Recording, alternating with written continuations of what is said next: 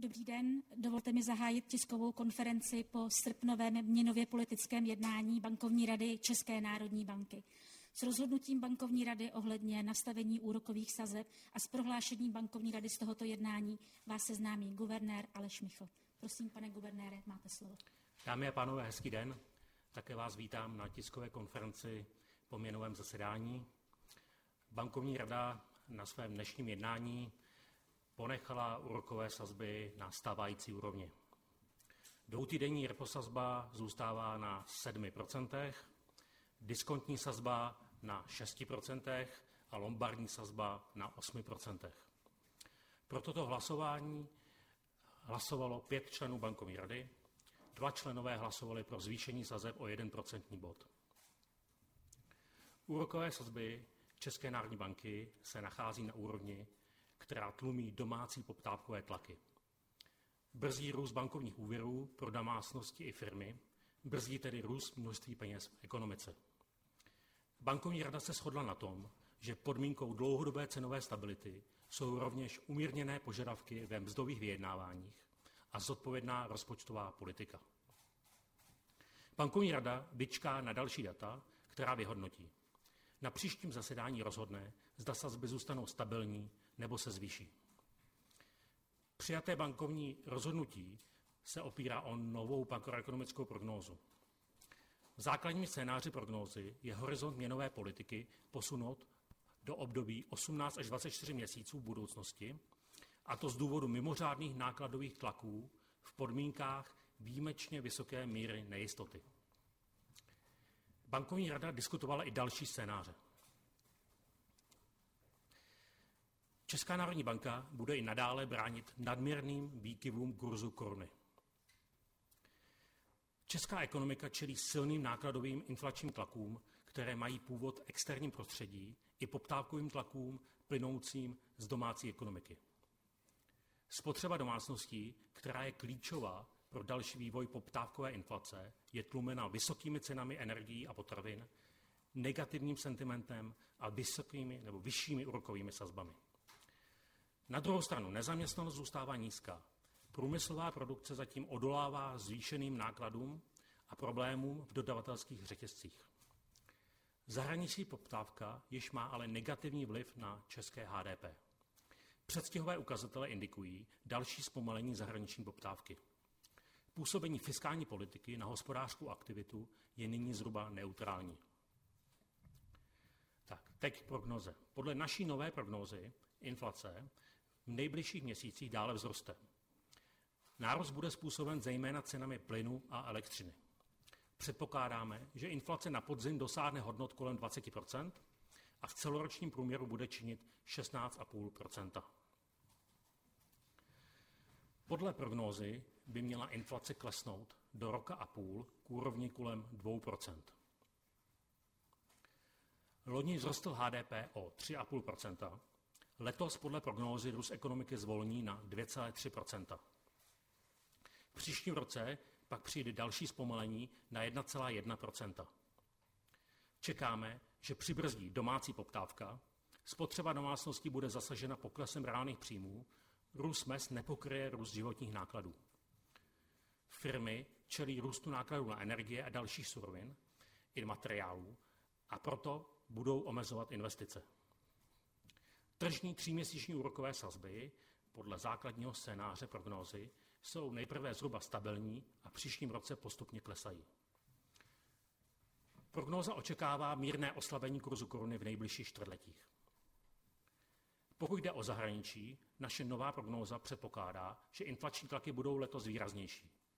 Zhoršení ekonomického sentimentu, růst životních nákladů domácností a nákladů firm spolu se zpřísňováním měnové politiky ve velkých ekonomikách nebo velkých centrálních bank povedou postupně v dalších letech k útlumu globální ekonomické aktivity a ke snížení těchto inflačních tlaků. Bankovní rada vyhodnotila rizika a nejistoty základního scénáře prognózy jako výrazná a jdoucí oběma směry. Rizikem ve směru vyšší inflace je další nárůst cen komodit, hrozba ztráty ukotvenosti inflačních očekávání, související riziko vzdově inflační spirály a uvolněnější fiskální politika. Naopak, proti inflačním rizikem je vzrůstající pravděpodobnost recese v zahraničí, stejně jako výraznější než prognozovaný útlum domácí spotřebitelské a investiční poptávky. Obecnými nejistotami v našem výhledu jsou pak další vývoj válečného konfliktu na Ukrajině, dostupnost a ceny energií, budoucí nastavení zahraniční měnové politiky a délka trvání přetížení globálních dodavatelských řetězců. Dovolte mi dále ubezpečit veřejnost, že kroky České národní banky budou dostatečné k obnovení cenové stability v souladu se zákonným mandátem. Bankovní rada je zároveň připravena adekvátně reagovat na případné naplnění rizik prognózy. Děkuji za pozornost. Děkuji panu guvernérovi za úvodní slovo a otevírám prostor pro vaše dotazy. Prosím, Bloomberg.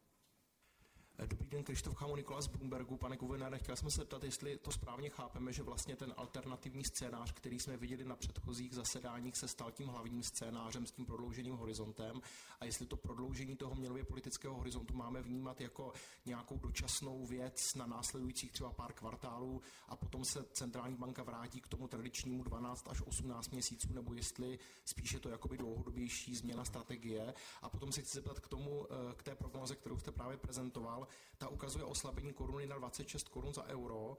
Eh, my víme, že teďka centrální banka tu korunu drží na silnějších úrovních, to znamená, Máme to vnímat jako nějakou změnu třeba i té intervenční strategie, anebo naopak eh, nám ta silnější koruna oproti té prognoze bude, bude pomáhat tlumit tu inflaci. Jak, jak to vnímáte? Děkuji. Tak dovolte mi začít tou druhou otázkou. Žádná změna. Česká národní banka bude i nadále bránit nadměrným výkyvům kurzu koruny. To platí stále. Eh, k té první otázce.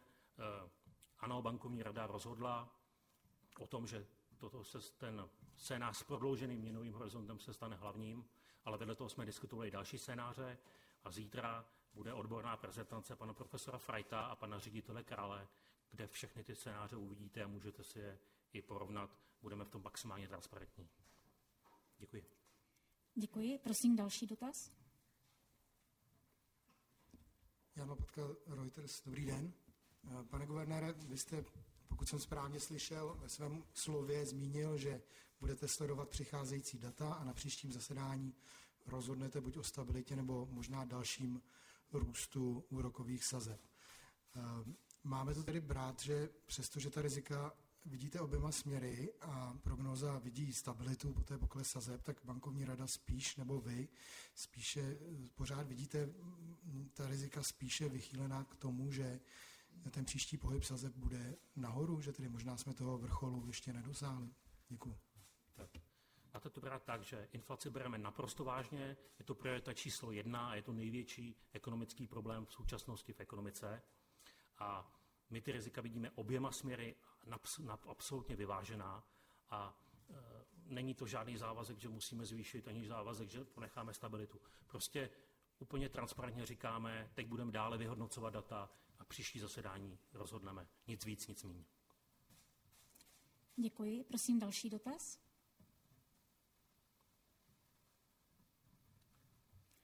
Prosím, Bloomberg. Tak já bych ještě měl eh, jednu otázku. Eh, v, tom, eh, v těch vyjádřeních vašich a vašich kolegů se objevuje obava z toho, aby centrální banka dalším zpřísňováním měnové politiky nevyvolala nebo neprohloubila recesi. Já se chci zeptat takovou trošku provokativní otázku, jestli vlastně by ta recese české ekonomice nemohla nějakým způsobem prospět tím, že by vlastně zmenšila ten nedostatek pracovních sil, se kterým se potýkají české firmy, mohla by nás zbavit eh, některých méně produktivních a efektivních podniků a tak dále. A vlastně tím, že ta nezaměstnanost tak nízká, tak by to třeba nemuselo ani mít ty sociální dopady, které by byly v nějakých jiných situacích. Tak ehm, jestli možná k tomu se můžete vyjádřit nějak. Děkuji. Ano. Náš základní scénář prognózy počítá dokonce s mírnou recesí, technickou recesí, Máme tam dva, dva kvartály po sobě, mezi mezi čtvrtletní pokles. Takže ano, to by byla zdravá recese, která i umožní snížit, snížit uh, inflaci. Uh, ale já jsem to myslel spíš tak, že pokud to riziko by bylo v tom, pokud by přišlo daleko dramatičtější oslabení spotřebitelské poptávky a daleko větší recese. recese. Takže To je pro nás to riziko, které my musíme pak zvážit při příštím nastavení úrokových sazeb. Takže v současnosti proto stabilita, klid, pevná kotva, Česká národní banka, můžete se na nás spolehnout, že budeme dál bojovat s inflací. Další dotaz z Fintechu. Ptal, eh, vy argumentujete nízkou nezaměstnaností, zároveň hovoříte o ekonomických problémech a recesi. To znamená, zeptal bych se vás, jak vidíte nezaměstnanost, nebo jak typujete nezaměstnanost konec roku, přelom roku. My všechny ty čísla eh, naší prognózy máme pak v podkladech, budete, máte je na těch, na těch slajdech. Takže eh, je to tak všechno otevřené, ne, nečekáme velký nárůst nezaměstnanosti, proto to je pro nás poptávkové riziko. Takže v případě poptávkové inflace, mzdové inflační spirály, my, eh, my vlastně de, de, jakoby naprosto transparentně říkáme, že zakročíme pak, až by připadalo v úvahu zvyšování rokových sazeb v případě poptávkové inflace. Zatím ale vidíme spíš na nákladovou inflaci. Většina z té inflace, která byla mezi těmi 10 až 20 očekávanými procenty, bohužel 20, tak většina z toho je nákladová. nákladová. Tedy doplňující dotaz. Na vašem dnešním jednání byl přítomen ministr financí a vy zmiňujete jaksi umírněnou mzdovou politiku. To znamená, co si vlastně pod tím představujete a jestli máte nějaké požadavky, v úvozovkách požadavky na vládu v této věci. No. Tak já, jakoby ta naše role je nepřekračovat teď mandát, takže já nebudu vůbec radit vládě, co má dělat, ale pro, sní, pro snížení inflace v Česku potřebujeme dvě nutné podmínky. Nestačí jenom ty naše úrokové sazby, které jsou už teď nejvyšší od roku 1999. Vidíte, že množství peněz oběhu výrazně se zbrzdilo, ten růst množství peněz oběhu se zbrzdil, trh úvěrů i trh hypoték, ale potřebujeme eh, snižování deficitu veřejných financí v příštím roce a umírněné mzdové požadavky. Žádné konkrétní číslo nemám. Potřebujeme, aby růst mest odpovídal růstu produktivitě práce.